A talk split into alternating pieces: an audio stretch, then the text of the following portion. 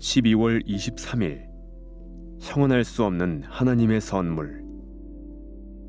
곧 우리가 원수되었을 때 그의 아들의 죽으심으로 말미암아 하나님과 화목하게 되었은즉 화목하게 된 자로서는 더욱 그의 살아나심으로 말미암아 구원을 받을 것이니라. 그뿐 아니라 이제 우리로 화목하게 하신 우리 주 예수 그리스도로 말미암아 하나님 안에서 또한 즐거워하느니라. 로마서 5장 10절에서 11절.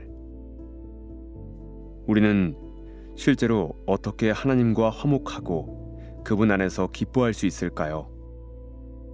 우리는 예수 그리스도로 말미암아 하나님과 화목하고 예수 그리스도 안에서 기뻐합니다.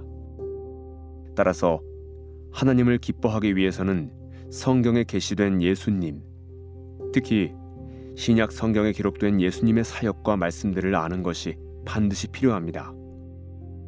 그리스도를 건너뛰고 하나님을 기뻐하려는 시도는 그리스도께 영광을 돌리지 못합니다. 그리고 그리스도께서 영광을 받지 않으시는 곳에서는 하나님도 영광을 받지 않으십니다. 고린도후서 4장 4절에서 6절에서 바울은 회심을 두 가지로 묘사합니다.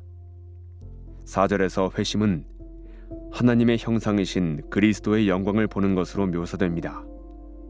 그리고 6절에서 회심은 그리스도의 얼굴 안에 있는 하나님의 영광을 보는 것으로 묘사됩니다.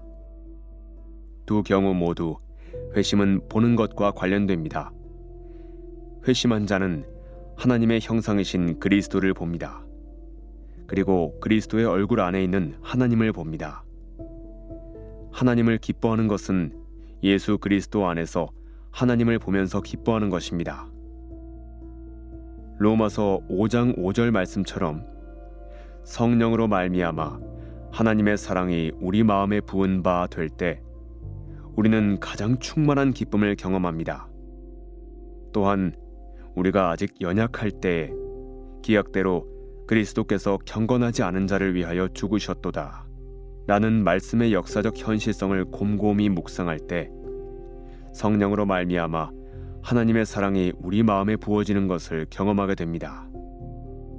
따라서 성탄절의 핵심은 우리 주 예수 그리스도의 피값으로 하나님과의 화목이 확보되었고 우리가 주 예수 그리스도로 말미암아 그 화목을 소유하며 지금 이 땅에서도 성령에 의해 그리고 주 예수 그리스도로 말미암아 하나님 안에서 즐거워하는 것입니다.